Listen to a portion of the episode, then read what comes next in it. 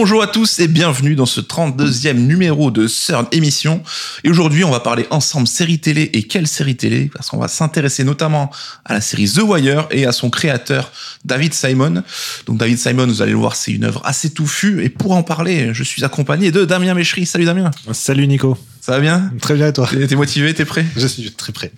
Et on a tous les deux ben, le plaisir d'accueillir Julien Goyon, venu spécialement de Montréal. Euh, Comment ça va Julien? Bah ça va très bien et vous? Ben, Très bien, motivé pour discuter de David Simon? Toujours. Alors Damien, est-ce que tu peux nous présenter un petit peu Julien, ce qu'il a fait un petit peu avec Third Alors, avec Sir Julien, avant d'écrire sur David Simon, puisque c'est tout le sujet de ta présence aujourd'hui, Mhm. euh, tu avais écrit pour nous deux ludothèques. Ouais. Voilà, donc un premier sur euh, Panzer Dragoon. donc euh, l'ensemble de la saga, incluant, Ouais. le, insur- incluant le saga, justement. Ouais, mon tout à préféré. Ainsi que The Last Story, parce que tu es un grand fan de Sakaguchi et de Miss Walker. Un expert Miss Walker, Miss. Walker, on nous a dit. Donc euh, voilà, c'est- ça fait un petit moment que tu as, que as écrit pour nous. Et puis, euh, tu es quelqu'un qui est passionné par euh, certaines séries télévisées, notamment justement les séries de David Simon. Et euh, tu nous avais proposé bah, euh, d'écrire un Ouais. livre là-dessus. Alors, un sujet Petite anecdote, Ouais, attention. Ah on oui. n'était pas parti sur David Simon ouais, tout de c'était pas suite. tout de suite ce projet-là. Dis-nous tout. Euh, bon, est-ce que est-ce que est-ce que je dis oui Je vous avais proposé d'autres euh, euh, une autre série télé euh, qui me tient à cœur parce qu'en fait la, la- les séries télé c'est euh, mon média préféré je pense aujourd'hui pour raconter des histoires. Moi, c'est strictement personnel hein, mais c'est vraiment le, une forme que j'aime beaucoup. Et euh, je vous avais proposé un livre sur Person of Interest parce que c'est euh, une série de cœur euh, et je sais que Riff en piscine qui écoutera ce ce podcast l'a adoré. Valentin. Ouais, l'a adoré aussi donc euh, c'est la, la marque des gens bien j'ai envie de dire. Alors je suis très fan de la série aussi, je l'ai Ok. vu et je l'apprécie. Après, pour un bouquin, je pense que c'était plus compliqué, donc voilà, d'où Ouais, l'idée je- d'aller plutôt... Je, je comprends que ce soit pas la- Sur la- le titre le plus vendeur, effectivement. Et Julien, bah, tu es aussi compositeur, sound designer, et d'ailleurs, bah, tu as été euh, notamment, tu participes notamment à pas mal au podcast Sound Teams. Hein. Tout à fait. euh, t'as été- tu as participé en tant qu'intervenant, en tant que monteur aussi sur certains numéros. Donc voilà, on, on, on est toujours ravis de t'accueillir dans, les, dans les Sound Teams. Récemment, on en a fait ensemble sur Bayonetta, Ouais, justement. C'était il, y a- il y a deux mois. Ouais. Mhm. Tout à fait. Bon, on va commencer un petit peu. Vous savez, dans ce genre d'émission, on aime bien raconter un peu les coulisses d'écriture de nos différents projets de bouquins. Et pour commencer, Julien, ben, on va parler peut-être de David Simon. C'est vrai que c'est rare qu'un showrunner soit plus connu que les séries sur lesquelles il bosse. Mais Ouais. juste, est-ce que tu peux nous expliquer en deux mots David Simon qui c'est? Alors, bah, David Simon, c'est un ancien journaliste du Baltimore Sun, qui est le principal quotidien de la ville de Baltimore. Et il a exercé ce métier une douzaine d'années, de 82 à 95, et il couvrait les enquêtes criminelles de la ville. Et donc, euh, il était assez proche des, des policiers, euh, notamment de la brigade criminelle. Et euh, pendant cette période, en 88 exactement, il a passé un an en immersion au sein de la brigade criminelle de Baltimore, et il a suivi de près les méthodes d'investigation de cette, de cette unité de police. Et il résulte de cette période-là un livre qui s'appelle Homicide, A Year on the Killing Street, qui est sorti en France sous le nom Baltimore, tout Mhm. simplement. Et ça a été adapté ensuite en série télé par la chaîne NBC, qui est une chaîne publique américaine. Euh, les chaînes publiques et chaînes privées, ça, ça fait une grosse différence Ouais, euh, aux États-Unis. On en parlera un petit peu tout à Mhm. l'heure. Ouais. Et euh, donc euh, Simon lui participe pas tout de suite à l'adaptation de la série, bien qu'on lui ait proposé d'écrire le pilote. J'en parle dans mon livre pour deux raisons. En premier lieu, bah il se sent pas prêt parce que parce qu'il a jamais écrit pour la télévision, hein, donc c'est c'est quand même un exercice très très spécifique. Et ensuite le, le métier de journaliste c'est pour lui quelque chose de très important. hein. Je cite un de ses collègues qui disait que pour Simon le métier de journaliste euh, est d'une nécessité et d'une importance absolue. Ouais.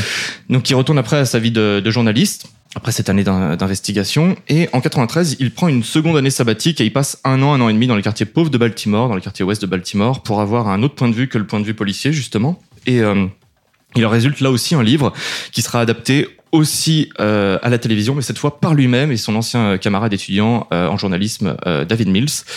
Et le livre et la série s'appellent The Corner. Le livre sort en 97 et la série en 2000, et c'est le début du partenariat entre David Simon et HBO qui se poursuit encore aujourd'hui. Ouais, donc c'est un journaliste, un écrivain qui deviendra showrunner de série Mhm. et donc qui a bossé sur beaucoup d'œuvres. On va en parler. Alors, on n'aura pas Ouais. évidemment l'occasion de parler de tout dans le détail et c'est pour ça que le bouquin est là. Donc, si bah, le sujet vous intéresse, bah, on vous invite évidemment à vous procurer le livre où tu développes ça sur plus de 350 pages, je crois. donc, tu disais que tu es assez passionné de séries télé aujourd'hui. Est-ce que tu te rappelles de la première rencontre avec le travail de David Simon? Quelle série c'était? Dans quel contexte? Alors, euh, tu veux dire la première fois que j'en ai entendu parler? Parce que j'ai une petite anecdote. Ouais, bah, vas-y, Alors, euh, l'anecdote, bon, elle est pas exceptionnelle, mais en fait, euh, la première fois que j'en ai entendu parler, c'était dans une interview de Booba pour le site l'ABCDR du son. En 2010, je crois, un truc comme ça. Et euh, Booba spoilait un truc, la mort d'un personnage euh, dans l'interview. Et il y avait des gens qui avait gueulé, justement. Et donc, euh, l'ABCDR du son avait, excellent site euh, de rap d'ailleurs, euh, avait rajouté des balises spoilers en prévenant parce qu'il spoil la mort d'un personnage euh, très très important de la série comme ça en pleine interview.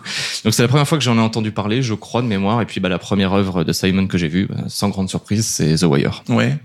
Euh, Damien, toi, t'as découvert The Wire aussi? Est-ce que c'était euh, la première série David Simon que tu Ouais, euh, c'est regardes d'ailleurs la seule que j'ai vue. Hein. Ouais.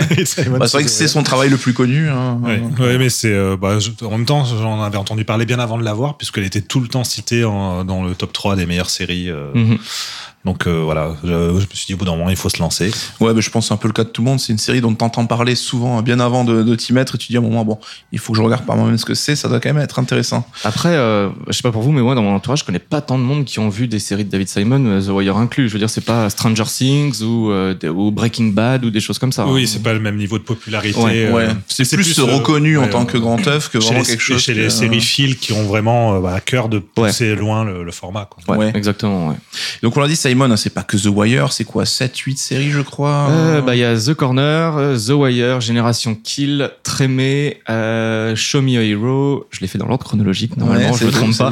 Euh, The Deuce, The Plot Against America et, et, et la, la dernière en date, We Own This City. Donc je crois que ça fait 8, hein, si j'ai Ouais, bien c'est compté.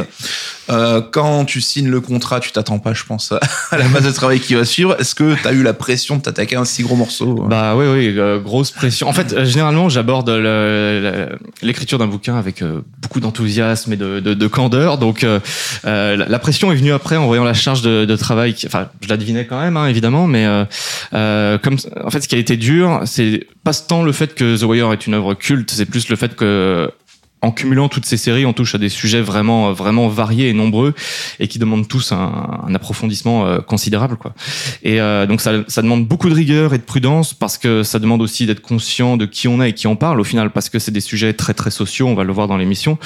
Euh, J'explique en deux mots, mais euh, l'œuvre de Simon, elle parle en gros des laissés pour compte de l'Amérique, des minorités, qu'il s'agisse par exemple des Afro-Américains dans euh, dans The Wire, dans euh, We Own This City, dans The Corner, euh, des communautés gays dans euh, The Deuce, des Latinos dans Show Me a Hero, des Juifs dans The Plot Against America par exemple. Et alors, sans trop en dire sur la conclusion du livre, l'œuvre de Simon, elle vient quand même interroger les mythes et les figures qui ont construit le monde occidental et le monde. si on réfléchit un peu à qui, quel est l'archétype ou quelle est la figure qui a construit le monde occidental, bah, c'est l'homme blanc, hétérosexuel, d'ascendance chrétienne, euh, généralement dans les 30-40 ans. Et si je parle de tout ça, c'est parce que j'analyse entre autres l'œuvre de Simon à travers le prisme Tu de l'intersectionnalité. Et oui, justement, justement. Et euh, moi, j'appartiens, je, je coche toutes les cases que je viens de, de, de citer. Donc, euh, c'est euh, c'est important de savoir euh, d'où on parle. En sociologie, on dit beaucoup ça euh, pour euh, pas parler à la place d'eux et avoir euh, voilà une conscience de qui on est et de, de ce qu'on trimballe malgré nous. Donc euh, voilà, moi c'est c'était une grosse pression à ce niveau-là. C'était une grosse pression aussi parce que bah, je suis pas sociologue, je suis pas historien, je suis pas anthropologue, je suis pas politologue. Donc euh, c'est des sujets auxquels je m'intéresse beaucoup, mais à titre personnel et sur lesquels je me forme seul entre guillemets et avec avec des gens avec qui en parler bien sûr. Mais euh, ça a été euh, avec la été- lecture de beaucoup d'ouvrages. hein. Ouais, ouais, ouais, beau- beaucoup de, de livres lus euh, qui sont cités dans la dans la bibliographie notamment. Et justement, tous les supports que tu as utilisés pour faire tes recherches et tout, comment t'as fonctionné un petit peu Euh, Comment tu t'es rencardé euh, C'était Bah- quoi un peu ta méthode quoi? Bah, pff, ma méthode déjà, c'est de euh, triple vérifier un peu tout en Mhm. permanence, euh, en référençant aussi au fur et à mesure avec des, des mots clés les, les liens que je que j'utilisais ou les ouvrages que j'utilisais. Euh, je vérifie. C'est aussi important de vérifier la réputation et les orientations politiques des personnes qu'on cite parce que ça ça teinte inévitablement les, les analyses qui en découlent. Euh, et puis j'avais aussi des personnes dans, dans mon entourage aussi euh, auxquelles euh, me référer. Et je tiens à remercier justement mon amie euh, Julie Amine qui travaille à la Cinémathèque québécoise de Montréal, qui est programmatrice pour la plateforme documentaire Tank notamment, qui existe je crois en France. Et euh, qui, qui étudie notamment. J'espère qu'elle m'en voudra pas parce que je simplifie un peu le, le truc, mais elle, elle, est, elle, elle étudie le cinéma féministe au Québec. Ouais. et les représentations de genre et son aide m'a vraiment aidé à comprendre des concepts de sociologie parce que ça prend des années et des années pour se former. Et des fois il y a des, il y a des concepts qui peuvent être très lourds et très durs à assimiler au premier contact. Donc ça demande beaucoup de lecture, de, cu- de curiosité, de désir de précision et de, de rigueur et de prudence. Ouais. Voilà. Euh, Damien, c'est toi qui as accompagné Julien Ouais. sur ce bouquin à l'édition. Est-ce que tu t'attendais à une aussi- grande variété de sujets euh, qu'il allait aborder? Comment t'as vécu ça toi de ton côté? Je m'y attendais dans la mesure où je savais que c'était justement au cœur de la- de l'œuvre de, Simon et c'était ça toute la difficulté, c'était de voir comment Julien allait aborder ça, ce qu'on avait Mhm. discuté au tout départ Ouais. même de toi, comment tu te sentais vis-à-vis du sujet, justement, Mhm. sur tes questions de, de représentation, comment est-ce que bah, euh, nous, dans notre position, on peut aborder les sujets euh, inter- d'intersectionnalité, etc. Ouais. Donc c'était un peu la, la difficulté, mais bon, j'ai été très très vite rassuré quand j'ai vu euh, la qualité du travail rendu Merci. et la, surtout le la manière dont ça a su synthétiser, expliquer clairement euh, des concepts qui sont quand même assez, euh, bah, justement, pas évidents. Ouais. pour, euh, Mhm. Après, je, je- je- c'est un des sujets qui m'intéressent aussi de base, Mhm. sur lesquels j'étais un peu renseigné. Donc j'avais, euh, j'avais déjà cette base où je me disais bon, je Mhm. veux voir comment est-ce qu'il aborde. Est-ce que ça arrive à être suffisamment clair et explicite pour quelqu'un qui euh, qui s'y connaît moins? Il y a deux Mhm. trois moments, on a un peu discuté de, aussi de, de certains termes un peu complexes. Euh, je pense notamment au concept de privilège blanc. Ouais. qui est euh, assez délicat à, Ouais, ça. à aborder, à présenter, surtout la- le terme même de privilège qui Mhm. induit des choses Mhm. euh, qui pour nous paraissent pas hum, forcément euh, na- naturelles à, à appréhender. Mhm. Ben, c'est un terme sociologique hein, qui a été notamment théorisé par Robin DiAngelo que je cite dans mon livre, qui est blanche elle-même et Mhm. américaine. Et euh, le, le privilège blanc, en fait, c'est quelque chose auquel euh, les, les, les personnes blanches ont toujours du mal au, au, premier abord. Mais le, le but, c'est pas de dire que euh, il faut retirer des choses aux blancs. C'est juste que euh, notre couleur de peau enfin nous blancs en tout cas, nous donne des privilèges auxquels n'ont pas droit, par exemple les euh, bah, des personnes afrodescendantes, euh, comme on comme on le voit dans les séries de Simon justement. Et tout ça, donc c'était vraiment euh, important de voir comment tu allais aborder tout ça. Et j'ai été bluffé, hein, je le dis encore, par, euh, par la qualité voilà, de ta documentation et euh, de la manière dont tu as synthétisé toutes ces idées. Et puis l'autre idée aussi, c'était de voir comment tu allais réussir à euh, agrémenter, à synthétiser tous ces hum, éléments au travers de toutes les séries de David Simon. Ouais. Parce qu'il y avait beaucoup de séries.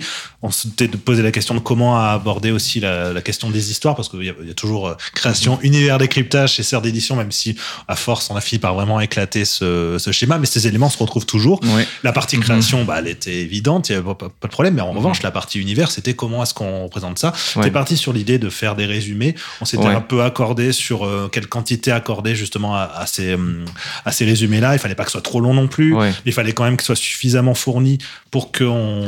Parce qu'en fait, je Voilà. m'appuie sur ces résumés-là dans, le, dans les, dans les parties suivantes. Donc, j'avais pas envie que les gens aient à se dire maintenant, ils nous parlent de tel personnage, de tel événement, de tel lieu, mais on n'a jamais entendu parler vraiment précisément. Donc, en fait, moi, j'aime bien l'idée quand je lis un livre de, que tout ce que j'ai à savoir puisse euh, m'être expliqué à travers le livre. Et si j'ai de la curiosité, là, je creuse en dehors du livre. Mais s'il y a des manquements dans le, enfin, moi, je vois ça vraiment comme, un, je verrais vraiment ça comme un manquement de pas avoir parlé de, de tout ça de cette façon-là. Sachant que ça reste, on va le dire, un, euh, un chapitre un peu optionnel. On Oui. a fait en sorte que voilà, avec, euh, t'avais, t'avais mis un plan, en, Ouais. en sommaire en départ, qu'on a Mhm. réutilisé justement en maquette. Donc Mhm. justement, si vous avez des euh, résumés que vous n'avez pas envie de lire ou, que vous- ou au contraire vous avez envie d'en lire un précis, bah, vous avez un sommaire dans le sommaire. Ouais. Enfin, Ouais. Ou de vous rafraîchir la mémoire sur ce qui arrive dans, à certains personnages. C'est des œuvres euh, très denses et tentaculaires. Donc, Exactement. C'est ça qu'il faut comprendre dans la mise en page, c'est que vous avez le sommaire, vous allez picorer ben, le résumé de la série qui vous intéresse sur le moment. Vous n'êtes pas obligé de lire tout d'une traite de manière linéaire, parce que voilà, comme on dit, c'est important d'avoir l'info. C'est vrai qu'on nous demande souvent, il y en a qui comprennent pas pourquoi on fait des résumés d'histoire et tout, mais comme tu dis, si c'est un support à l'analyse, il faut que ces infos apparaissent quelque part. quoi. Exactement. Et je voudrais juste ajouter un- une chose, c'est qu'en fait, euh, si on, le livre ne parle pas que de The Wire, c'est parce qu'en fait, il y a déjà beaucoup de livres sur The Wire, des Oui, livres euh, super euh, qui, il y en a, il y en a notamment un, j'ai oublié le nom de l'autrice, mais le livre s'appelle The Wire, les règles du jeu, qui est excellemment bien écrit. Euh, il y a, y a eu des ouvrages aussi euh, écrits par plusieurs personnes euh, qui s'appellent euh, Reconstitution collective, je crois, The Wire, quelque chose comme ça. Et l'ouvrage est très bien aussi. Donc moi, ce que je voulais faire, parce que j'aime l'œuvre de Simon euh, de façon étendue, et ce qui m'intéressait, c'était de, de croiser toutes ces obsessions. Et parce que y a chaque série a aussi ses singularités. hein. Par exemple, The Deuce, c'est celle qui est vraiment euh, peut-être la plus à part dans le sens où euh, euh, ça se passe pas à notre époque. Enfin, The Plot Against America aussi globalement, mais euh, là on parle vraiment de dans The Deuce de la construction de l'industrie de la pornographie à New York dans les années 60-70 jusqu'au début des années 80. Et donc il y a, y, a, y a des thèmes qui sont vraiment spécifiques et uniques à cette série dans l'œuvre de Simon. Mais euh, moi, ce qui m'intéressait, c'était de croiser ses obsessions et aussi de dire, eh, vous avez aimé The Wire, vous aimerez le reste de, de sa carrière et qui est tout aussi inté- intéressante et digne d'intérêt. C'est Oui. comme ça que tu as abordé de toute façon les chapitres analytiques. C'est-à-dire que autant la création, bah forcément, c'est euh, série par série, Mhm. les résumés série par série. En revanche, toute la partie analyse est pleinement transversale. Complètement, ouais. Et euh, c'était, enfin, moi, je l'ai trouvé passionnante. Nico aussi. Euh, on, va, on va lancer les, les lauriers comme ça. non, mais c'est vrai que c'était important parce que c'est un sujet en plus qui.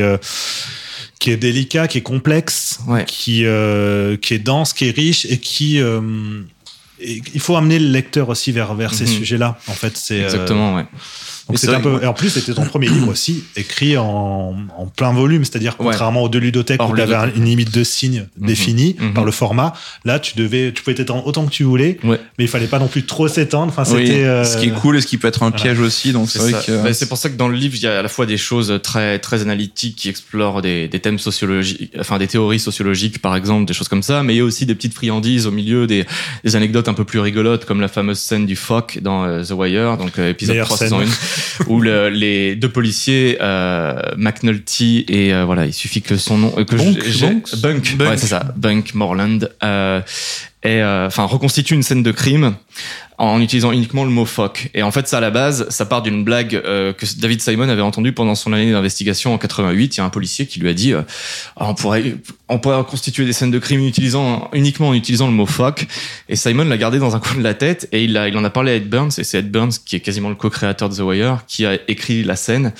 Et la scène est très drôle, mais elle a été aussi très dure à tourner parce qu'il fallait bien exprimer l'intention de. oui, Voilà. phoques à chaque fois bien ouais. différents et tout. Et, euh, ouais, ouais, Et nous, ça nous fait marrer, mais on sait la puissance, entre guillemets, que peut avoir le mot fuck aux US. C'est pas le mot qu'ils emploient non plus à la légère. Non, et puis c'était aussi une provocation. Le, le- le côté, on est sur une chaîne, euh, on est sur une chaîne privée justement, et sur les chaînes privées américaines, on peut montrer euh, de la nudité, on peut exprimer, on peut s'exprimer dans un langage beaucoup plus grossier, moins châtié. On a beaucoup plus de liberté. Donc, euh, Simon- je pense que c'est aussi un pied de nez à la télévision publique parce que Simon a travaillé un petit moment pour la télévision publique. Ouais. Pour l'anecdote, juste sur cette histoire, qui m'avait fait d'autant plus rire, moi, avec l'idée de cette scène du, du phoque, en, en- justement écrite entièrement avec phoque, Mm. c'est que quand j'avais vu, ma compagne avait vu que le premier épisode de la série The Wire, on l'avait vu ensemble, et euh, elle m'avait fait, la- elle m'avait dit, c'est- ils arrêtent pas de dire phoque dans cette série, qu'on continue dans chaque ligne de dialogue. J'avais gardé ça en tête. Du coup, quand j'ai regardé la série, quand je suis tombé sur cet épisode, j'étais doublement mort de rire parce que je repensais à cette remarque initiale sur le premier épisode, et là, c'était vraiment une scène entière autour de ça. C'est pas la série la, la plus vulgaire de l'histoire. hein. C'est Deadwood,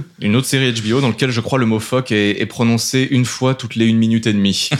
voilà. Et c'est vrai que c'est cool qu'il y ait ce genre d'anecdote parce que là, on va parler de sujets très sérieux et Ouais. tout. Mais c'est l'œuvre de David Simon, c'est pas que ça. Il y a aussi bah, des êtres humains, il y a de l'humour. Et Mhm. donc c'est pour ça, si vous écoutez ce podcast, vous êtes familier de nos précédents bouquins et que là, vous vous dites, bon, c'est un sujet où j'hésite un peu à y aller, allez-y, ça reste passionnant, mais ça reste aussi ludique, ça reste intéressant. Donc euh, n'ayez, n'ayez pas peur. Soyez curieux là-dessus.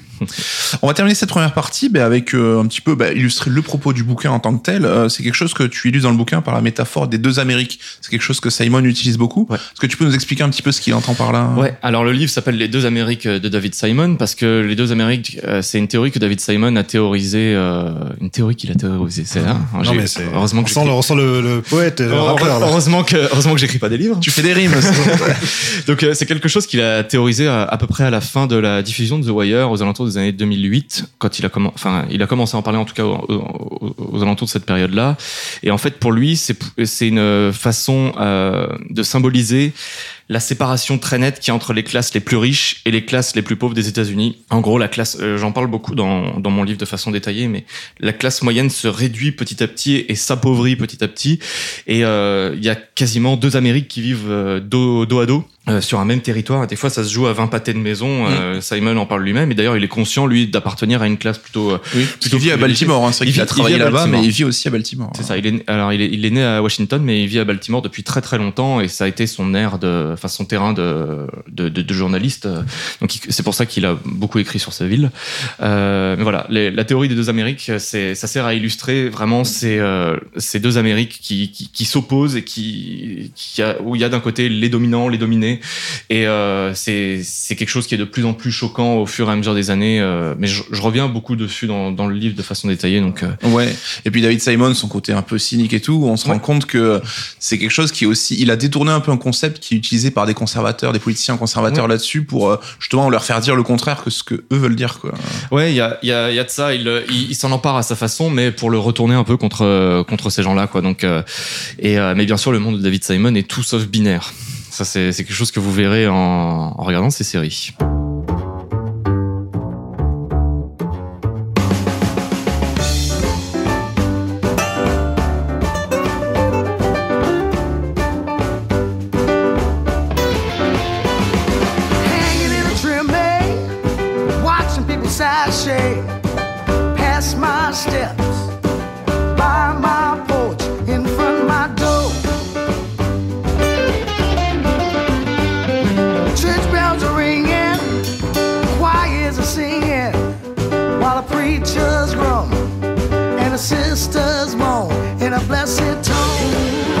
Rubrique chaud-froid, un grand classique de cette émission, et Julien, tu n'y échapperas pas. Donc, on va essayer de te demander un petit peu ben, ce que tu préfères, ce que tu aimes moins dans l'œuvre de David Simon.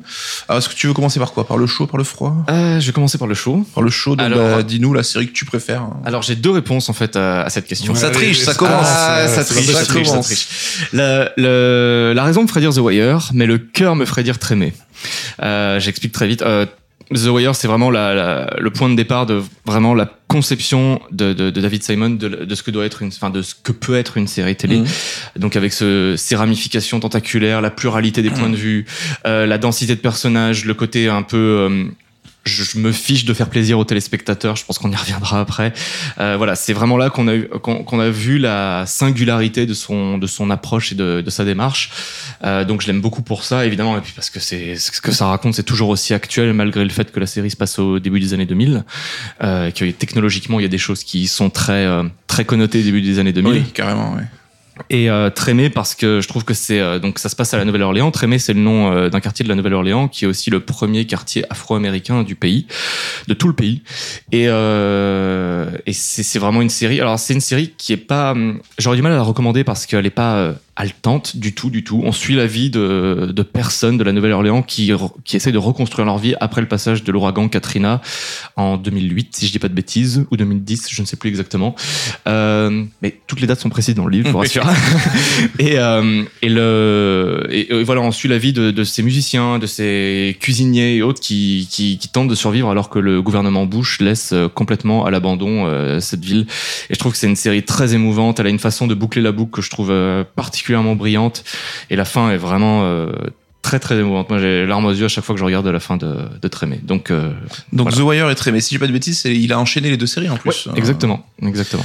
Et donc celle que t'aimes le moins, alors peut-être pas la plus mauvaise, mais celle que tu apprécies le moins. Voilà, celle que j'apprécie le moins, je dirais que c'est Génération Kill, pas parce qu'elle est mauvaise du tout, au contraire, elle est, est excellente, mais euh, on, on côtoie vraiment des personnages qui sont euh, bah, des odieux connards, quoi, tout simplement. Vraiment, on est dans l'entre-soi de la masculinité euh, toxique, euh, vraiment détestable. Ça se passe dans l'armée américaine. Voilà, c'est ça. En fait, ça raconte l'invasion de, de l'Irak par le Koweït euh, par un corps d'infanterie qui est le, le- le premier à avoir pénétré quasiment euh, en Irak au moment de la chute de Saddam Hussein.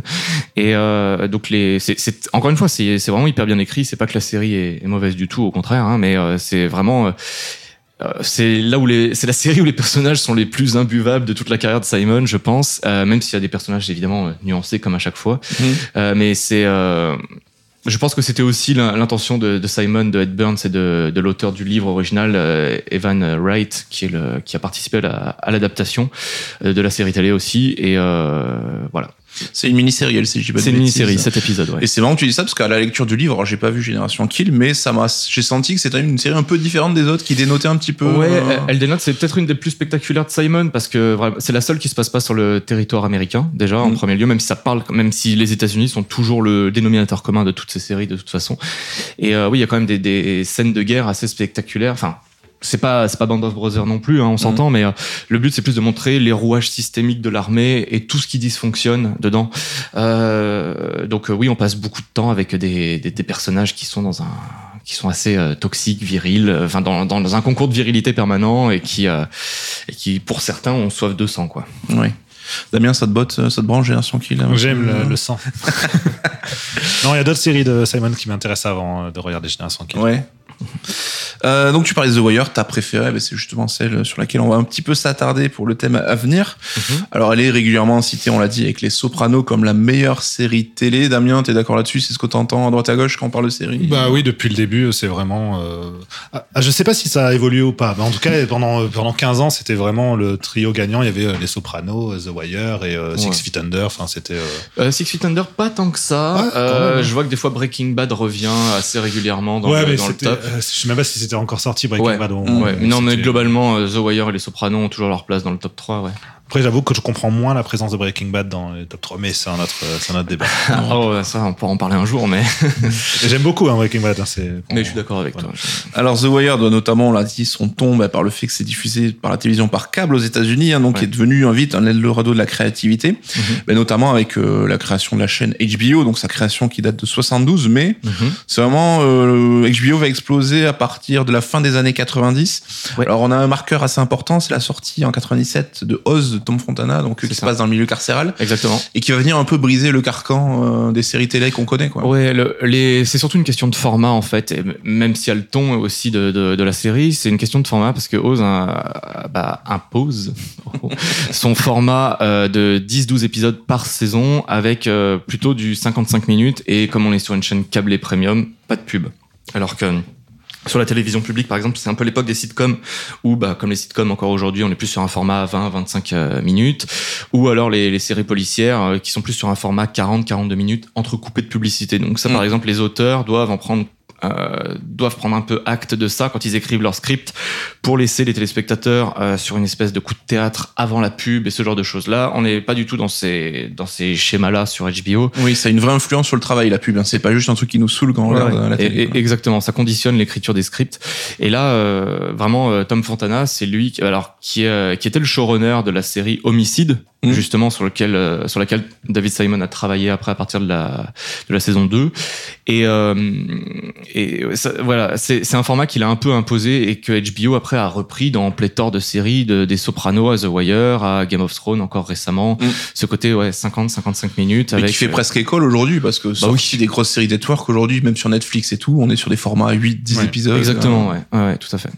Et donc, bah, le point de départ d'un peu de, de- du lustre HBO, c'est plus The Soprano, quoi, qui vient vraiment euh, Ouais. bah, de faire connaître le nom, quoi. Bah, c'est ça. En fait, il y a eu euh, deux séries assez importantes quand même. Donc, euh, Oz et Sex and the City, qui abordaient le thème de la sexualité féminine. Il faut se rappeler qu'on est encore en 97-98.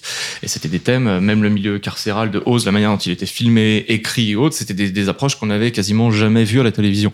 Et euh, après, c'est vraiment euh, les Sopranos qui ont, qui ont enfoncé le clou avec, euh, donc en, en dépeignant une, une, une famille de mafieux dans le New Jersey à la fin des années 90, loin des images, euh, de l'imagerie gangster euh, des années 30, 40 par exemple. Euh, euh, voilà. Et euh, c'est effectivement une, une grande série qui reste un, un des plus grands succès d'HBO encore aujourd'hui. ouais. Ouais. et puis Soprano, Damien, qui installe un peu cette mode de l'anti-héros aussi qu'on a vu après euh, Ouais. Partout dans les séries. T'as, t'as vu de Et cette approche euh, plus grounded aussi, enfin, qu'on pourrait dire terre à terre en fait, dans, Ouais. dans, les, dans l'écriture, dans, dans la présentation des personnages. Ah, assez brut. Après, il y a des passages un peu plus euh, lunaires aussi dans les Sopranos, parce qu'on voit beaucoup les rêves de Tony Soprano, qui est donc alors, le- quand la série commence, c'est euh, donc on voit ce chef de mafieux qui est dans chez qui, qui a rendez-vous avec une psy parce qu'il a des crises d'angoisse et qui supporte pas le, le- le- la pression en fait que, que lui impose son, son milieu de mafieux. Le quoi. pitch est génial, quand même. Donc euh, déjà, c'est voilà, ça, ça prend un peu à revers euh, le, l'imagerie gangster et le l'image qu'on se fait du des gangsters en, en général. On voit sa vie de famille, on le voit avoir des rêves complètement euh, perchés mais très symboliques et autres. Donc euh, on n'est pas uniquement dans Oui. du terre à terre brut, mais on peut avoir une, une, une démonstration de la cruauté et de la violence assez assez brute et directe. Ouais. Et donc c'est dans ce contexte un petit peu bah, va que va s'écrire et se et diffuser euh, The Wire. Mhm. Euh, tu peux nous en parler un peu comment la série a été créée, avec quel collaborateur bosse David Simon, parce qu'il est rarement tout seul hein, sur ses projets. Ouais, hein. ouais, ouais, c'est ça. Euh, faut bien rappeler que les séries sont quand même des œuvres euh, écrites à, à plusieurs mains. Et euh, alors, je reviens dans, en détail dans le livre sur ce contexte, mais en gros, au début des années 90, la série télé c'est encore perçu comme un média de seconde zone, hein, euh, notamment par le par l'industrie du cinéma et autres. Euh, une personne qui va un peu euh, bousculer les cartes chez HBO, qui s'appelle euh, Chris Albrecht, et il fait son entrée chez HBO en 85 en tant que senior vice-président, et puis il va passer plusieurs années à être responsable des programmes originaux de la chaîne. Et c'est sous sa tutelle que vont naître beaucoup de séries cultes comme bah, Les Sopranos, Six Feet Under, Sex and the City, Band of Brothers, Oz, The Wire, euh, même Deadwood. Donc euh, bon, après on va pas non plus que lui lancer des lauriers parce qu'il a agressé plusieurs femmes dans sa carrière, notamment sur son lieu de travail. Hein. Il a été débouté de par Warner, qui est la maison mère de HBO en 2007 parce qu'il a agressé sa petite amie sur euh, euh, le parking de de, la, War- de Warner. Donc voilà, donc euh, un sale type quand même, mais euh, voilà, il a quand même joué un rôle clé fondateur dans la dans l'émergence de toutes ces séries. C'est vraiment lui qui a poussé en voyant le succès notamment de Twin Peaks et des Simpsons, qui, qui s'est dit vraiment on peut appâter euh, d'autres un, un nouveau profil de public. Ouais, que la télé c'est un médium à part entière en fait. Hein. Ouais, voilà. pas juste pour faire du sous-cinéma, on va dire. C'est ça, exactement. Et donc euh, deux ans après, euh, deux ans après euh, The Corner, euh, bah, HBO est assez content du succès de la série parce que de la- dans cette mini-série qui a été le point d'entrée de David Simon en 2000 euh, chez HBO parce que la, la série a eu un beau succès parce qu'elle a eu, euh, bah, déjà, elle participe à la singularité de la chaîne et à cette époque-là, HBO est obsédé par le fait de cultiver sa singularité. C'est vraiment. Ce qu'il un- faut dire qu'on n'a pas précisé, c'est que c'est de la télé par câble et donc payante. Et Oui, donc ils doivent exactement. justifier d'avoir quelque chose à apporter en fait. C'est ça, c'est ça. Les gens doivent payer quelque chose comme 15 dollars par mois, et donc de fait, ils attendent des, ils ont une certaine exigence qui, qui vient naturellement avec avec euh, avec cette somme dont ils doivent se délester. Et The Corner donc a gagné euh, trois Emmy Awards, meilleure mini-série, meilleure réalisation pour une mini-série, un film ou une émission spéciale, et meilleur scénario pour une mini-série. Donc en fait, ça c'est quelque chose qui a euh, participé à l'envie de HBO de renouveler son partenariat avec. Simon. Bah, c'est vrai que c'est important quand on voit Netflix aujourd'hui qui cherche justement à choper ce genre de award pour légitimer un petit peu sa position. C'est un peu voilà, ils veulent tous avoir leur crédibilité assurée quoi. C'est ça. Et euh, bah, cependant, euh, faut quand même noter que The Wire est pas approuvé tout de suite par les têtes pensantes de HBO parce qu'ils pensent qu'il s'agit d'une série policière, une énième série policière, et c'est le genre le plus en vogue à l'époque. Donc euh, Albrecht, lui, il veut cultiver la singularité de, de HBO et il faut attendre trois scripts, donc le script des trois premiers épisodes de The Wire pour que la série soit validée.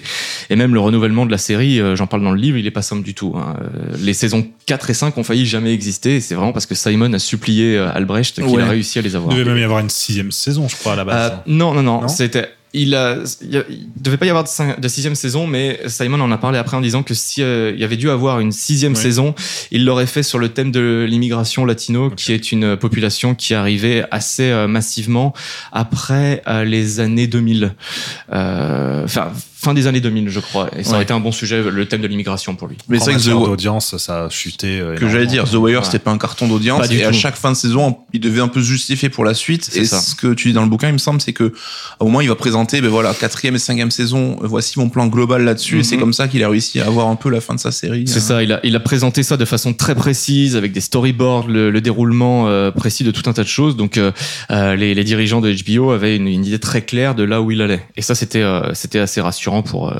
pour la chaîne, j'imagine. Oui. Donc oui, on parlait, tu me parlais aussi, euh, tu me posais la question pour les collaborateurs, parce qu'il y en a effectivement euh, quelques-uns. Il y a Ed Burns, qui est un collaborateur très important de Simon, qui est un ancien policier, qui a, qui a recueilli Simon notamment pendant son année en 88, euh, qui est devenu prof d'histoire et qui est co-auteur de The Corner, le livre avec Simon et euh, principal co-scénariste de The Wire, euh, notamment la saison 4 qui est souvent la plus appréciée de The Wire, bah, c'est directement tiré de sa vie d'enseignant à lui. Il y a Georges Pelecanos, qui est un auteur de romans policiers comme la série des Nick Stéphanos et la, tétralogie DC Quartet. Il y a Dennis Lee Hayne, qu'on connaît pour euh, être l'auteur de- des romans Mystic River, Gone Baby Gone, Shutter Island, par exemple. Il y a Richard Price, qui a écrit plusieurs romans euh, dans les années 70, comme New York sera toujours là en janvier, et le scénario du film de Scorsese, La couleur de l'argent.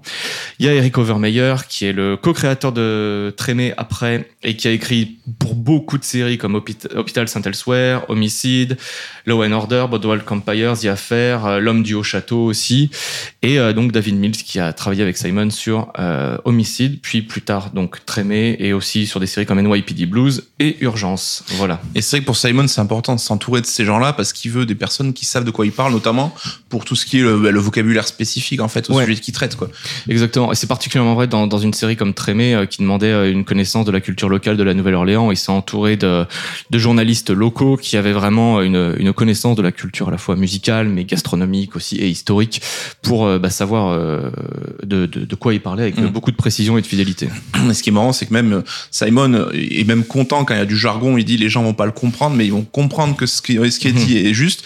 Et en fait, c'est une approche qu'on n'a pas l'habitude de voir à la télé où, en général, on essaie de te rendre tout accessible et de te prémâcher le travail. Et c'est Mhm. pour ça, dans le bouquin, tu parles de Simon qui a une approche anti-télévisuelle, en fait. Exactement, ouais. Bah, pour l'approche anti-télé, et c'est d'ailleurs c'est marrant parce que c'est euh, Denis Lee Hayne, donc le, le, le scénariste de, de Shutter Island et Mystic River, qui emploie ce terme pour définir l'approche de Simon. Il y a plusieurs raisons à ça. C'est que effectivement, bah, il y a, il y a tout ce jargon-là parce que Simon, lui, il part du principe que si les gens qui sont dans le milieu dans lequel il parle adhèrent à ce qu'il raconte, les gens vont suivre. Les, les, les gens qui sont un peu profanes à ces milieux-là, par exemple, si on prend le milieu du journalisme et qu'on utilise du jargon journalistique, les gens qui sont pas dans ce milieu-là vont s'y intéresser parce que ça a l'air Mm. réaliste. Et il s'en remet beaucoup à l'intelligence de ses téléspectateurs, c'est ce qu'il dit. Donc euh, il y a ça, il y a le fait que chaque saison est un peu sa grande thématique. Donc des fois on lâche des, des personnages un petit peu qui vont, des personnages principaux qui vont devenir secondaires et revenir plus tard. Donc ça, en fait personne fait ça à la télévision parce que les gens aiment suivre des personnages, s'attacher à, lui- à- à eux et autres. Euh, Il y a cette approche très réaliste sans compromis aussi parce que dans les séries de Simon, par exemple, il y a quasiment jamais de musique. Il n'y a pas de musique qui vienne soutenir euh, l'émotion, euh, par exemple que ce soit de la peur, que ce soit de la tristesse, de la joie ou autre. Il, il- il dit qu'il déteste ça d'ailleurs. Quand il y a une montée de cordes qui vient pour faire euh, Damien PLS. c'est pour ça que tu n'as vu que The Wire.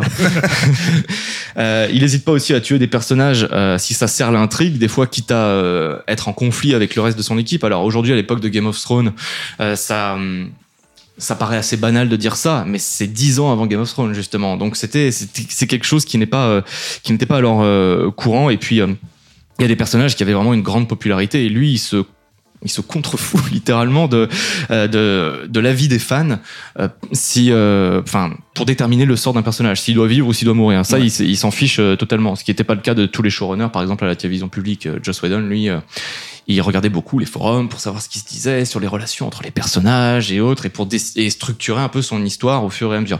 Simon, lui, c'est pas du tout, du tout son approche. Pour lui, c'est se laisser parasiter que de euh, que de dire ça.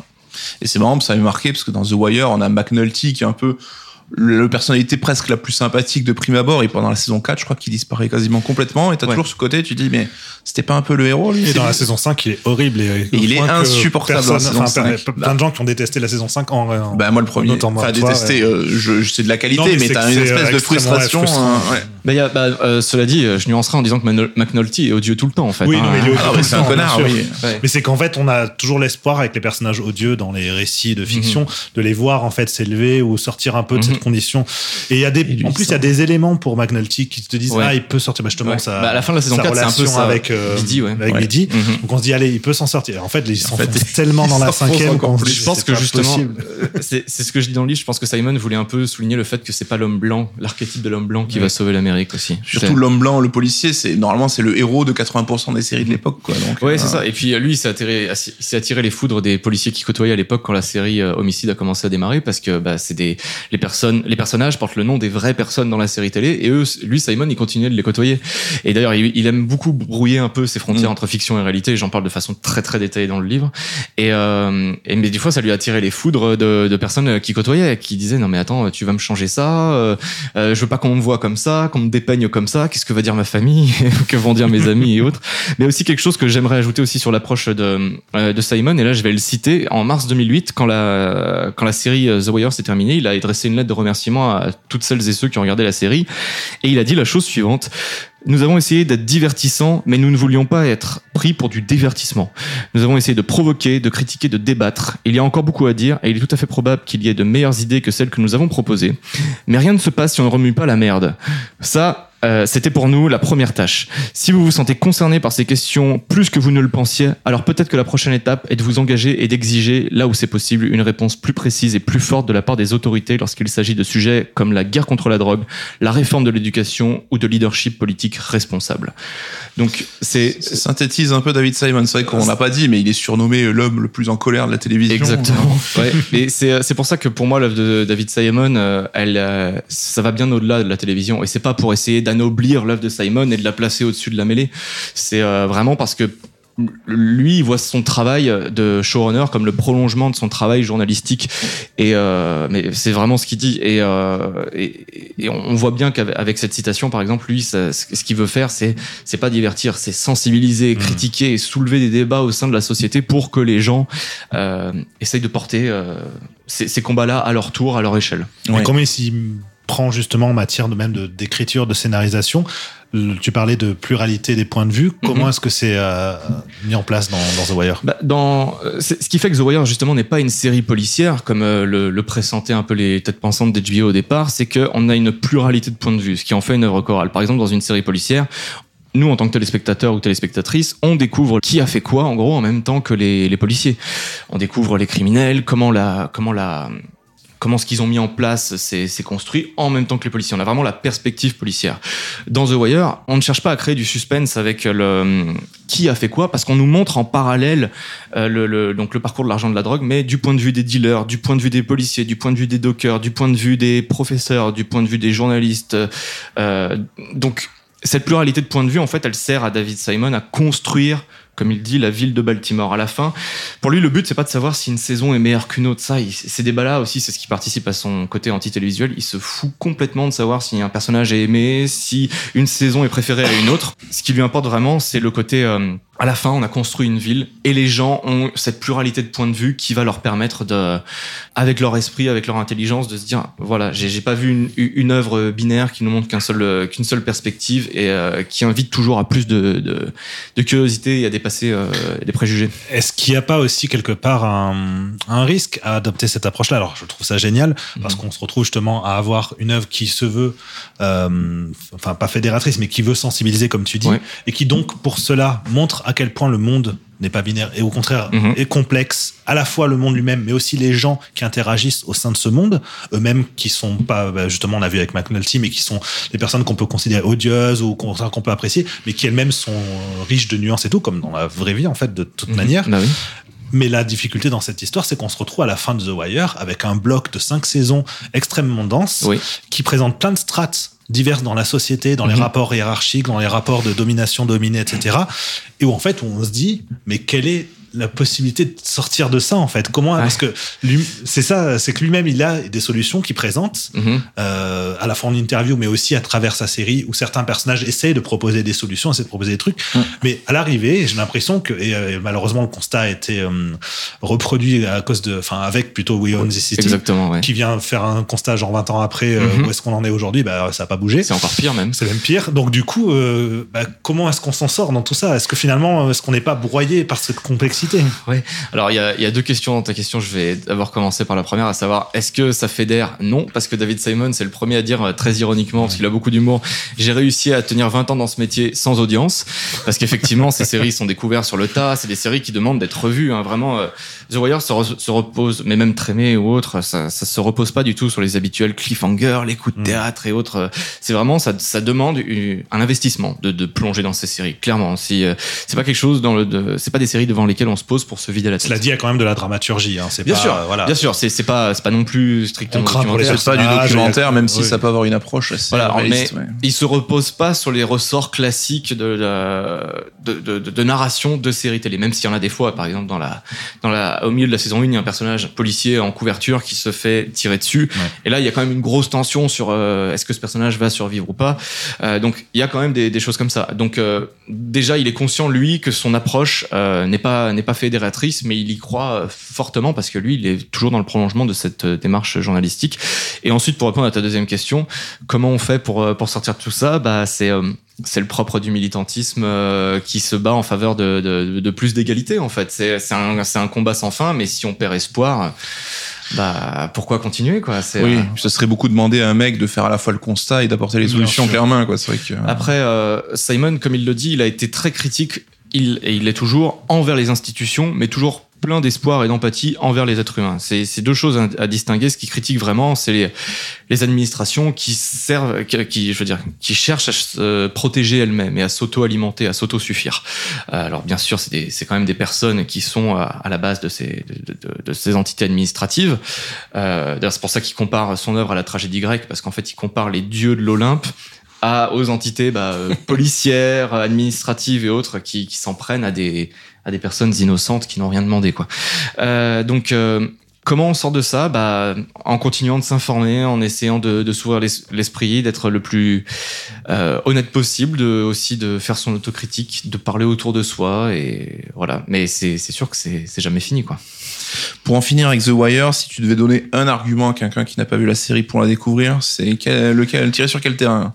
Euh, C'est pas, c'est pas une question facile. Ouais, parce que un seul argument c'est compliqué, mais je dirais déjà bah, tout ce que j'ai dit sur l'approche anti-télé, ça peut se ranger là-dedans. Pour moi, c'est un argument, la singularité, euh, pas avoir une série qui euh, photocopie les codes d'une autre, c'est déjà ça.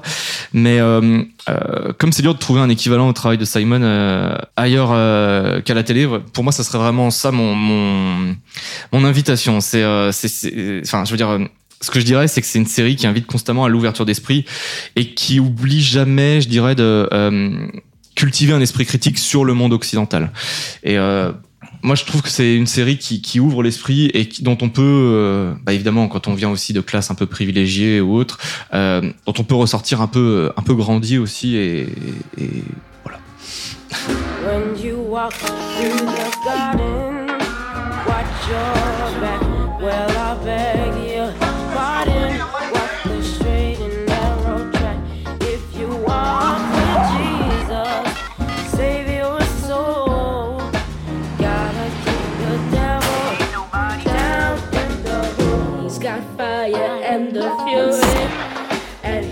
his command. You don't got to worry. Hold on to Jesus and we'll be safe from Satan when the thunder rolls. But you gotta keep the devil down in the hole. Julien, là on va démarrer avec le portrait chinois. Et euh, si tu étais une série autre que David Simon, enfin qu'une série de David Simon et autre que Person of Interest, qu'est-ce que tu serais Six Feet Under. Alors tu peux en deux mots. On c'est vrai autre que que- HBO. c'est vrai que c'est pas forcément la série la plus connue, Euh, mais euh, Autre que HBO, bah, je dirais Buffy. Ouais, ça Ah. reste euh, mon. Alors là, dans- on sort complètement du cadre. C'était ça. Je voulais te voir aller sur un cadre complètement différent. On revient sur Joss Whedon, donc t'as été aux deux extrémités du spectre. Ouais, c'est les, ça. les deux approches. Je ne, je ne défends pas du tout euh, Joss Whedon. hein. Je suis très très lucide sur ce qu'il est, mais euh, Buffy a été la première série qui m'a fait dire on peut faire ça avec une série télé. Un peu comme certaines personnes se sont dit, peut-être, euh, pour faire un parallèle qui parlera peut-être plus à, l'auditoire de Third, on peut faire ça avec du, du jeu vidéo avec FF7, par exemple. C'est vrai que j'ai jamais vu Buffy, moi. Je, je connais, il y a vraiment un culte autour de cette série. Alors, moi qui l'ai vu de l'extérieur, je me dis, ouais, ça a pas l'air terrible, terrible, mais il y a Alors, plein de gens qui sont vraiment. C'est euh, c'est une série qui a osé des choses euh, complètement euh, complètement dingues euh, à l'époque. Bon, euh, si on parle là-dessus, on peut en faire un podcast entier, mais c'est une euh, série brillante. Même si les deux trois premières saisons ont effectivement un peu mal vieilli, des fois dans le dans les effets spéciaux notamment, et aussi dans certains trucs d'écriture. Mais comme on passe beaucoup de temps avec les personnages, euh, on peut voir une évolution qui est, je trouve, absolument incroyable. Et il y a des épisodes. euh, Enfin, j'ai vécu certains de mes plus grands moments de télévision encore aujourd'hui dans Buffy. Voilà. Mais sinon, euh, Six Feet Under, il faut regarder cette série. euh, Pour moi, c'est euh, la meilleure conclusion, toute œuvre confondue. Voilà. Alors, question pas facile. Si tu étais un des personnages de l'œuvre de David Simon, on va dire. Lequel tu serais Alors, tu peux aller piocher dans toutes les séries. Euh. Alors, c'est vrai que c'est des personnages souvent euh, un peu euh, ambivalents. Que donc, tu es euh. Euh, non, écoute, je je j'ai jamais conduit torché comme McNulty. euh. Euh, c'est une question difficile. Euh, bah, en plus, j'ai pas envie d'être un, un des personnages qui se fait buter. Donc, parce que les personnages qui se font buter, c'est souvent les quand même les plus sympas. Euh, J'aime beaucoup euh, Kima.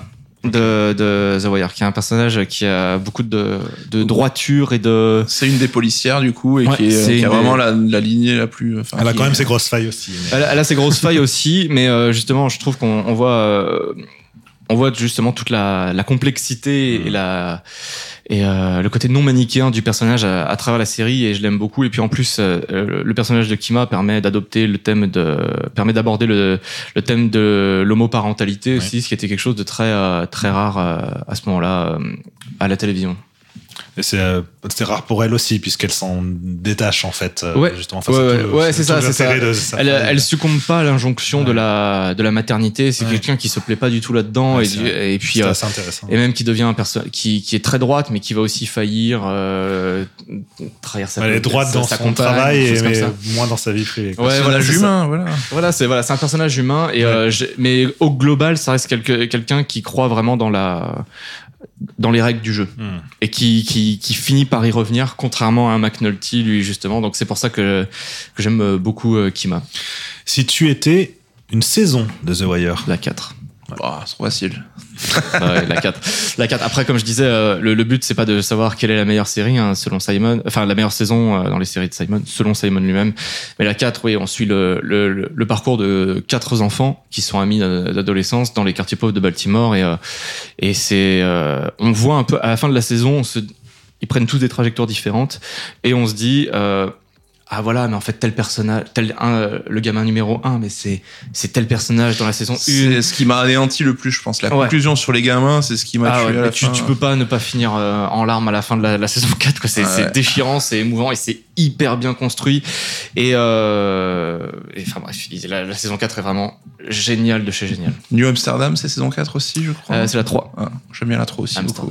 La, la, la 3 est très cool bah, parce qu'elle conclut un arc narratif abordé euh, dès la saison 1 en fait. Euh, Julien, alors là, attends, on va revenir vers ton expertise. Si tu étais une marque de micro, Une marque de micro. Oh là là. Ah, putain, en plus, j'y connais rien en micro, figure-toi. Euh, je dirais, euh, euh, je serais le U87. voilà. Voilà. Je ne vois pas ce que ça veut dire, mais C'est un micro studio qui est autant utilisé pour de l'enregistrement de, de doublage euh, que de la chanson, même pour certains instruments. C'est vraiment, euh, euh, je crois que la marque c'est Newman et c'est le U87 qui vaut 5000 euros à peu près et qui est donc de fait un super micro. Parce qu'à ce prix-là, c'est un peu normal. c'est souvent comme ça que ça marche. On va arriver dans la dernière partie de l'émission et donc on va faire ben, un bilan sur un peu la carrière globale de David Simon. hein. Donc euh, même si sa carrière n'a pas commencé avec The Wire, on a vu la sortie récente de We on the City qui venait faire une sorte de, de clin d'œil à The Wire 20 ans après. Donc on revenait fait. Baltimore, on revenait dans, au niveau de la police. Euh, Est-ce que tu, tu c'est vrai qu'on tu disais que tu avais analysé son œuvre de manière globale, mais on voit qu'on a quand même un vrai fil rouge dans son œuvre avec euh, toujours ben, la ville de Baltimore notamment, qui est décrite ben, justement par Sylvie Laurent, qui est la préfacière de ton de ton bouquin, comme Mhm. un microcosme de l'Amérique. Ouais, tout à fait. Euh, alors, il y, a, il y a plusieurs choses quand même. Euh, Baltimore, donc c'est la ville où Simon a, a été policier. pardon, il a suivi les policiers en tant que journaliste pendant 12 ans. Donc c'est un cadre qu'il connaît très bien. Il vit là-bas depuis peut-être 30 ou 40 ans maintenant. Et euh, donc, il, si, si il y a ce fil rouge, c'est parce qu'il y a aussi pour lui une facilité à écrire sur ce contexte qu'il connaît très très bien. Euh, après, il s'est quand même déconnecté de Baltimore pendant longtemps parce qu'entre la fin de The Wire en 2008 et We Own This City en 2022, il a exploré aussi bah, New York, Newark euh, et euh, bien sûr la Nouvelle-Orléans par exemple. Euh, mais quand même, effectivement, à la base, il était pas partant du tout pour revenir à, Baltimore et sur ce thème-là. Et c'est quand il a lu le livre de Justin euh, Fenton, qui est l'auteur du livre We Own This City, enfin des articles We Own This City, il, lui a conseillé d'en faire un livre, mais il avait pas du tout en tête lui-même d'adapter ce livre à la télévision après. C'est vraiment euh, bah, Georges Pelecanos, dont on parlait un peu plus tôt, qui, qui a dit à Simon, il faut vraiment qu'on qu'on fasse quelque chose avec ça. C'est c'est trop gros cette euh, corruption policière, parce qu'on parle vraiment de policiers, mais mais corrompus à un degré euh, Ah, Incroyable. scandale, le scandale d'État qui a explosé. Ouais, euh, ouais. Et il y a, il y a des gens qui ont vu la série sans savoir que c'était des faits réels. Oui. Qui, et j'ai j'ai des gens sur Twitter qui, parce que j'en parlais beaucoup, qui, qui venaient me dire ah mais c'est des faits réels. J'ai dit, oui oui oui c'est des faits réels. Et il y a il y a ce degré de réalisme aussi d'ailleurs dans la dans la dans la série comme dans toutes les séries de Simon qui est assez incroyable parce que donc on, suit la plusieurs policiers corrompus en parallèle d'une brigade d'intervention euh, spéciale de, de la ville de Baltimore. Et il y en a un d'eux qui s'est très vite détaché de cette euh, brigade qui s'appelle Sean Sutters. Bon, c'est des faits réels. Désolé, je vais un peu spoiler. Mais euh, donc, il, on ne sait pas trop comment c'est arrivé. On, pose, on pense très probablement qu'il s'est suicidé. Mais la scène où Sean Sutters est mort, c'est la scène où a été tournée la mort du personnage de Sean Sutters dans We Own the City. Et euh, j'avais comparé sur Twitter justement la topographie du lieu avec un, un graffiti très particulier qui est le long d'un mur, euh, l'adresse qui a été do- donnée dans les journaux. Je l'avais mis en parallèle. Et David Simon m'avait répondu sur Twitter en français pour me dire oui oui euh, parce que je, je l'avais présenté en disant quelque chose comme euh, regardez le degré de réalisme euh, et, la, et de précision qu'il y a dans les œuvres de Simon. Il m'avait répondu en français en me disant oui oui et notre analyse sur le pourquoi du comment on a filmé la mort de telle façon parce qu'il y a toujours une ambiguïté sur la mort de Sean Mm. Sutters. Et ben on l'a détaillé dans un article hyper hyper complet et autres. Donc euh, lui ce souci de véracité euh, c'est quelque chose qui lui qui lui tient à, à cœur. C'est stylé en tout cas. Tu interagis avec David Simon qui répond à tes trucs. euh, Bah d'ailleurs, pour l'anecdote, j'ai failli avoir une interview de, de David Simon, mais le jour où je l'ai contacté pour euh, l'interview, c'était le premier jour de tournage de We Own This City, justement. Ça, c'est du timing. Ouais, le champion du timing. Et euh, mais euh, ça a vraiment failli se faire, et j'étais en contact avec son, son assistante, qui a été adorable d'ailleurs, que je remercie à la fin du livre. Mais malheureusement, ça s'est pas fait parce qu'il est, c'était euh, vraiment le, le gros, gros, gros rush à la fin de, du, du tournage pour la post prod. Et donc on revient à Baltimore et je sais qu'il a même dû, enfin ça, il s'est énervé un peu parce qu'il s'énerve tout souvent, hein, mais Ouais. qu'il avait dû débunk un peu en disant non mais ça n'a rien à voir avec The Wire, c'est pas la suite de The Wire, c'est ça. il y a pas de personnage de The Wire dedans. Parce que The Wire, c'est une œuvre euh, fictive, très très imprégnée de la, de la réalité et d'événements réels. Il y en a beaucoup, je les, j'en liste quelques-uns notamment dans le bouquin.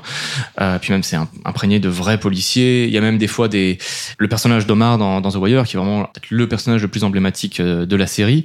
Euh, il est c'est un personnage composite inspiré de Mm. plusieurs dealers, mais un de, un de ces dealers-là, euh, le, celui qui inspire 60% de, de Omar, 61. 61%. 61 Non. Écoute, Je connais mes chiffres, monsieur. C'est 60% d'Omar, Dixit David Simon lui-même. Et ben, il joue un rôle dans The Wire, il joue le rôle d'un diacre. Donc, euh, alors qu'il a fait vraiment, euh, il est passé par euh, peut-être plusieurs dizaines d'années de, de, de prison. Donc voilà, le, le, le- la vraie personne, Denis Andrews, qui a inspiré ce, ce personnage-là de Omar en, en grande majorité, bah, joue un rôle dans la série. Et il y a beaucoup de choses comme ça dans la série, des, des personnages qui jouent leur propre rôle, des vrais policiers qui jouent leur propre Mm. rôle dans la série, euh, ou euh, des, des personnages qui étaient par exemple dans la municipalité de Baltimore qui jouent alors en leur propre nom, mais un autre personnage dans, dans la série The Wire. Donc euh, voilà, pour dire un peu la connaissance que Simon a de, de la ville de Baltimore et les clins d'œil qui s'amusent à glisser euh, et que les habitants de la ville peuvent reconnaître. Et même dans We Own City, on a un acteur qui joue un flic qui était dans The Wire aussi, qui jouait un Ouais. dealer. Donc euh, là, voilà. Ouais. Bah, Marlo, Marlo Stan- ouais. enfin qui joue Marlo Stanfield dans, dans The Wire, ouais, exactement. Il y a, y a beaucoup de personnages de The Wire euh, qui reviennent dans We Own the City. euh, c'est plus du clin d'œil parce qu'effectivement Simon a bien insisté sur le fait que The Wire est une fiction, alors que We Own the City c'est strictement des faits réels du début à la fin. Il y a rien qui est. Alors il y a un personnage fictif, un personnage composite euh, qui n'existe pas du tout dans la réalité, mais qui sert à faire le lien entre toute cette galerie euh, de personnages. Là, c'est c'est pour des besoins narratifs euh, À pour le ce, coup. à ce sujet, petite anecdote de coulisses de- d'écriture du livre, ça a été le résumé le plus complexe à, à écrire et Ouais, à, moi, à relire et éditer, Ouais. parce que justement, il y a plusieurs lignes temporelles qui, euh, qui, Qui se sont- che- qui chevauchent. Et du coup, euh, rien qu'en termes de correspondance des temps, c'est bien, euh, c'est bien marré, essayer Ah. d'avoir une ligne qui se tient euh, correctement sur ce résumé. Mais bon, à la fin, on a réussi à. Ouais, pour une série de seulement six- de pour une série de seulement alors déjà Simon il fait quasiment jamais de flashback aussi hein. c'est c'est quelque chose de toujours très continu ses œuvres c'est très rare quand il y en a et là dans dans euh, dans euh, dans the City il y a des sauts dans le temps et des allers-retours dans le temps en permanence quoi Heureusement, il y a la coupe de cheveux de John Berntal qui nous aide à chaque fois à savoir quel. euh, Les- et les transitions se font à travers le logiciel dans lequel ils rentrent leurs, euh, leurs heures supplémentaires complètement euh, fictives. Et là, on voit les, les dates, les années. Mais pareil, c'est une série qui demande d'être revue plusieurs fois pour être résumée. Moi, j'ai dû la voir, je sais pas, 7-8 fois en tout pour euh, arriver à capter tout ce qui, tout ce qui se passait et faire un résumé clair et sans erreur, quoi. Ouais. On parlait d'alternance de point de vue dans le de David Simon, c'est We Own the City, on est quand même beaucoup plus du côté des policiers Ouais. et qui pour le coup, bah, c'est eux les, les bad guys du show quoi. Ouais, ouais. Excusez-moi Ouais. de parler en anglais. mais- non, je pense que les gens ont suivi, n'en fais pas. Euh, oui, bah, on est vraiment dans une telle corruption policière qui est tellement inimaginable euh, que il fallait qu'on passe beaucoup de temps avec ces policiers pour voir comment certains étaient à la fois moteurs et d'autres suiveurs de ça. Parce que l'in- l'intégration aussi dans, dans ces milieux-là est très très importante et il y avait des policiers qui ont un peu suivi le mouvement et y a d'ailleurs qui ont écopé d'une peine beaucoup moins lourde au final. Euh, mais ils ont suivi le mouvement parce que pour eux c'était important de s'intégrer dans cette unité et puis il faut bien voir que justement le euh, euh, Jenkins pardon Wayne Jenkins qui est joué justement par euh, Berntal c'était quelqu'un qui était très très aimé de ses supérieurs hiérarchiques à Baltimore. Et là, je parle de, de- dans la vraie vie. On le voit aussi dans la série. euh, Les, ses supérieurs hiérarchiques, vu les stats euh, qui qui qui l'amenaient sur la table, il était adoré par ses supérieurs. Donc euh, rejoindre son son unité, c'était quelque chose d'assez euh, assez incroyable pour tous les les, les, les nouveaux venus, enfin, les nouvelles recrues dans la police, quoi. Mais c'est vrai que les mécanismes qui, qui l'induisent à, dériver complètement, je trouve ça Ouais. super bien écrit, où tu le vois d'abord débuter aussi Ouais, et qu'on le confronte à une certaine réalité. Et puis Mhm. là aussi le rapport de ses collègues qui vont l'inciter à changer aussi. Oui, Et puis aussi bah, la misère dans laquelle les policiers aussi sont, parce qu'ils touchent pas non plus de, de l'argent, des sommes folles et tout, euh, malgré les risques qu'ils prennent. Mais c'est c'est ça en fait. Et donc euh, tout ça, ça découle d'une chose dont je parle vraiment de façon très très très détaillée dans le livre, qui s'appelle la guerre contre la drogue, qui est vraiment euh, le, le cheval de bataille de Simon. C'est que la guerre contre la drogue, donc c'est-à-dire la, la chasse qu'on met en place contre la, la, la- la- comment dire la, la criminalisation de la vente et de consommation de drogue est faite de manière complètement abusive et a créé énormément de failles dans le système policier à tel point que bah, des policiers justement comme euh, Wade Jenkins et beaucoup de gens de son unité volaient l'argent des dealers, volaient leur drogue, et Wade Jenkins il revendait même la drogue des dealers euh, qui, qui, qui leur volaient quoi. On était sur quelque chose de- de- d'incroyable et il a refusé de se défendre, il a été dans le déni jusqu'au bout et il a pris euh, 25 ans ferme.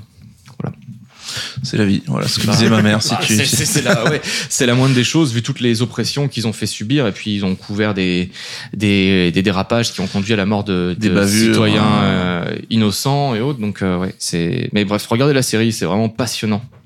C'est qu'on a beaucoup abordé l'œuvre de David Simon par l'angle de la colère, voilà, de la dénonciation, le côté vraiment euh, poil à gratter du personnage, mais au global, ça reste quand même une œuvre humaniste, quoi. Complètement, ouais. Oui, oui, parce que euh, je pense qu'il n'y a pas de combat contre les injustices.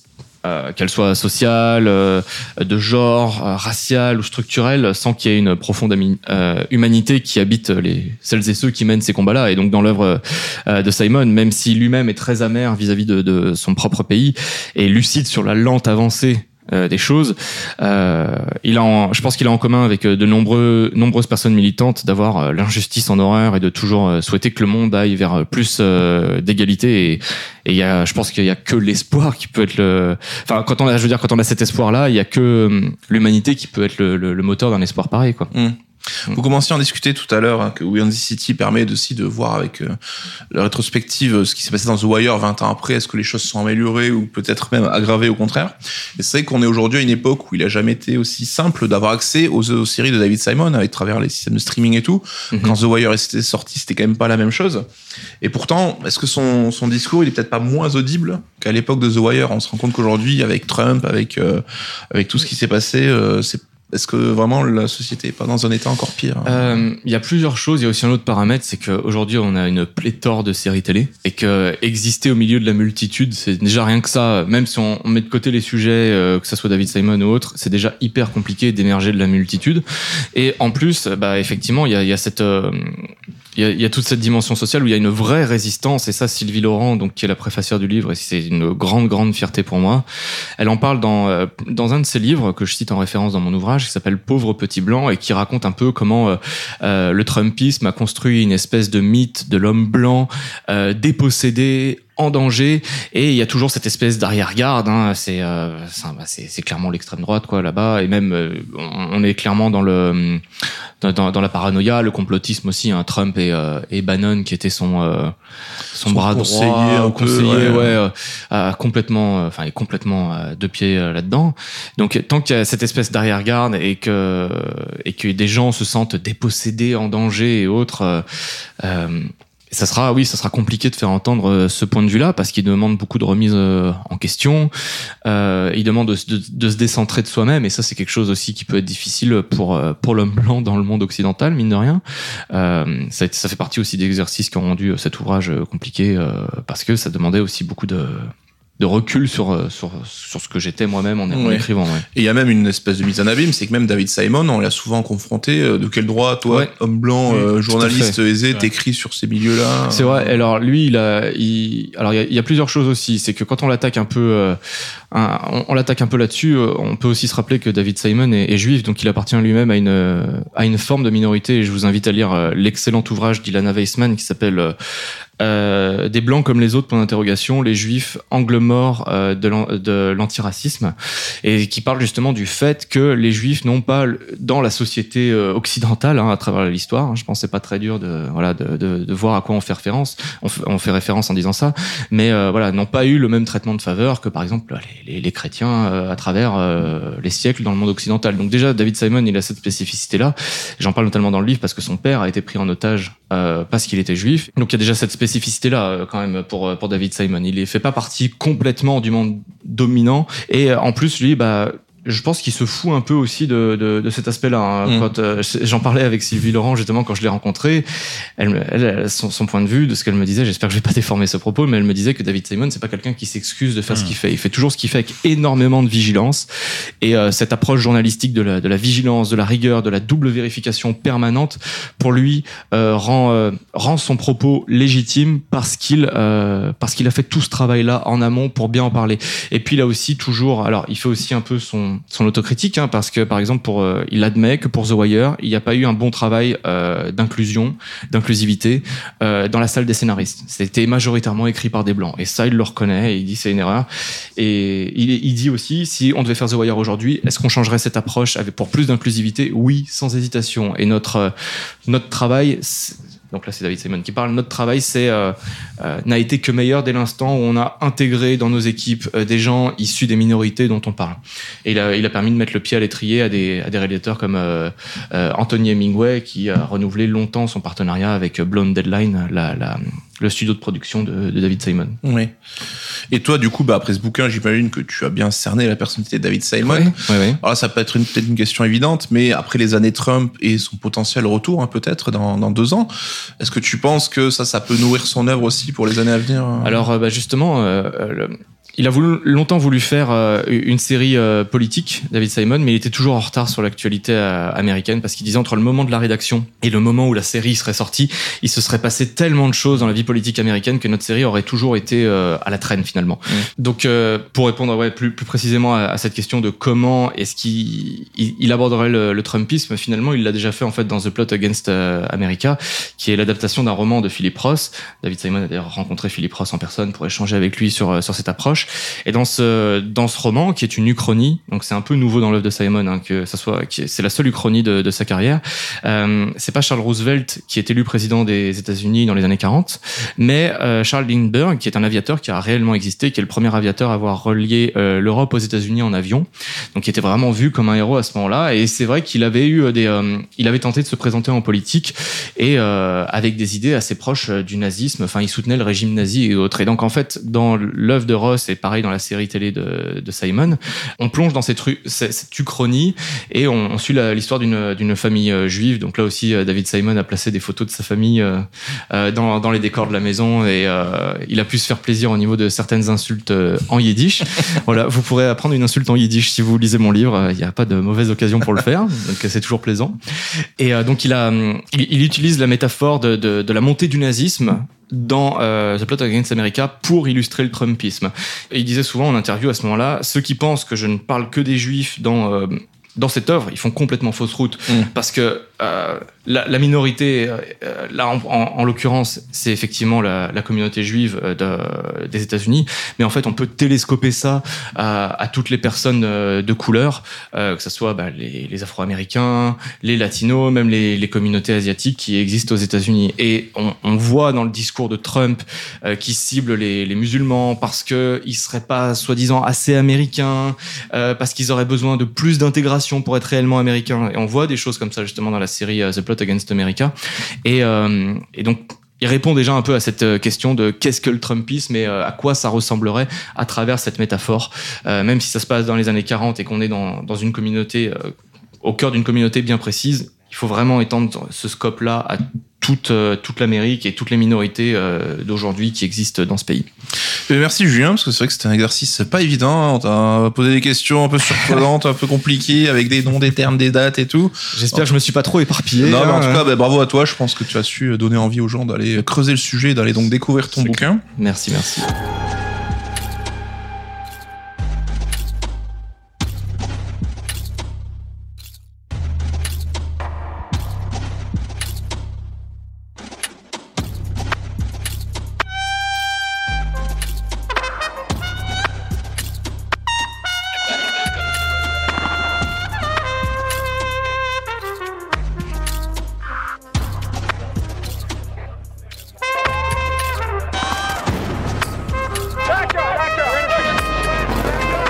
Va aller enchaîner vers le dernier, le dernier tunnel de l'émission. Donc, on a euh, toujours ce petit, cette petite demande. On va te solliciter encore une fois sur Ouais. bah, les conseils que tu pourrais donner bah, à ceux qui s'intéressent justement peut-être à l'œuvre de Simon, qui ont tout vu, et s'ils ont envie d'aller poursuivre quelque chose qui peut l'évoquer, qui ressemble à ça, tu, tu leur conseillerais quoi? Alors justement, euh, c'est une question très dure à laquelle répondre parce que l'œuvre de, pour moi, l'œuvre de Simon est tellement singulière que c'est dur de conseiller des choses qui euh, euh, qui seraient euh, assez proches. Après, il y a plusieurs de ces scénaristes qui ont créé des, des séries télé. Euh, je pense notamment à The Outsider sur HBO, qui est une mini-série, euh, une mini-série qui est euh, plutôt sympa, qui est plutôt, qui verse plutôt dans le fantastique. Il y a justement Denis Lee Hain qui a créé une série il y a peu de temps euh, l'année dernière sur un véritable tueur en série sur Apple euh, TV, mais dont j'ai complètement oublié le nom. Mais bref, si vous tapez euh, Lee Hain, vous arriverez à trouver euh, sa filmographie. Mais pareil, là, on est dans une approche un peu plus entre guillemets sensationnaliste. Hein. Euh, c'est c'est c'est pas du tout la, la, la même approche que Simon. Je, vous dirais plutôt que si vous voulez prolonger un peu ce qui vous intéresse dans, dans Simon. Ça peut être intéressant d'aller euh, creuser certains thèmes euh, que j'aborde dans mon livre, mais que Simon aborde dans son œuvre aussi, des ouvrages euh, de sociologie, par exemple, divers et variés, sur euh, euh, bah, des ouvrages de Robin DiAngelo, par exemple, les livres de Sylvie Laurent aussi, qui sont passionnants, euh, les livres d'Ilana Weissman et de pas mal d'auteurs et d'autrices que je cite dans mon livre. Voilà, ça peut vous faire des portes, euh, des portes d'entrée vers, euh, vers autre chose. Ça, pour ça, il y a 40 pages de bibliographie. Vous en de quoi piocher parce que la biblio est plutôt touffue. Ouais, oui, il y a rien qui sort de mon chapeau magique hein, dans- là-dedans. Tout est, tout est sourcé. Euh, Damien, nous sommes en mars. Est-ce que tu peux nous faire un petit point sur l'actu sur d'édition Alors en mars, l'actu sur d'édition, c'est la sortie d'un livre que vous connaîtrez euh, peut-être, qui est euh, sur l'œuvre de David Simon. Ah. Je sais pas. Hein, c'est- Tiens donc. Ah ouais? surprise qui s'appelle Les deux Amériques de David Simon. L'auteur, je pense que tu le connais, Julien, s'appelle Julien Goyon. Ça me dit rien, Euh, mais écoute, ouais, voilà. je, je, je me pencherai dessus. Mais nous avons aussi une double sortie en fait, donc ce mois-ci, puisque nous avons un livre sur Suikoden qui sort, euh, écrit par Jonathan Que vous avez pu lire notamment pour notre livre euh, écrit sur Spider-Man, mais aussi sur Final Fantasy 4 et 5. Et le mois prochain, euh, c'est le livre sur l'histoire de Street Fighter. Voilà. Euh, Essentiellement, euh, mais non Street Fighter tout court, hein, en fait, Mhm. avec une grosse partie consacrée aux deux, mais avec des interviews de plus de 60, euh, 60 personnes ayant contribué au, au jeu. Voilà, donc ça c'est pour le mois d'avril. Voilà, donc on est dans l'actu avec Suikoden à la sortie de la compile réunissant l'épisode 1 et 2 et Street Fighter l'épisode 6 qui arrive dans pas longtemps, donc de quoi vous mettre en condition. Donc ben, merci Damien pour ta participation à ce podcast. Mais de rien, et merci surtout à Julien pour Et ses merci propos. Julien, effectivement. Merci, tu nous as régalé pendant une heure et demie. hein. et comme d'hab, avant de conclure, est-ce que tu as une musique à nous suggérer? Alors c'est pas facile, hein, s'il n'y a pas Ouais. beaucoup de musique dans l'œuvre de David Simon, mais pour conclure l'émission, quelle musique tu choisirais et pourquoi? Alors, euh, je vais choisir une musique qui n'est pas dans les séries de David Simon, mais c'est une question que j'ai pu poser à David Simon directement euh, sur Twitter et qui m'a répondu à l'époque. Bon, stylé, vous êtes gros en fait. Euh, J'en parle dans le livre. D'ailleurs, je lui ai demandé pourquoi il n'avait jamais intégré dans les euh, parce qu'à chaque saison de ces séries se termine par une chanson quand même globalement ou une musique et qui fait un peu le, le, le bilan de ce qui vient de s'écouler globalement dans, au niveau des paroles. Et je lui ai demandé pourquoi il a jamais utilisé la, superbe chanson de Nina Simone qui s'appelle Baltimore parce que pour moi ça tombait un peu sous le sens. Et quand je lui ai demandé, il m'a dit euh, c'est une grande chanson mais un peu trop pour notre budget. donc euh, donc euh, je, je On comprend ce qu'il veut dire. Ouais, voilà. Mais pourtant, il y a des chansons assez. euh, Il y a quand même du Tom Waits et compagnie. hein, dans, dans, bah, c'est Tom Waits qui, qui a composé le générique de The Wire, qui est repris de cinq façons différentes par cinq artistes différents au fur et à mesure des saisons. Euh, mais voilà, donc c'est vraiment une très belle chanson parce qu'elle euh, elle, a- elle mélange un jeu guitaristique de reggae avec des cordes de soul et il y a que Nina Simone pour faire des choses aussi euh, incroyables. Donc euh, voilà.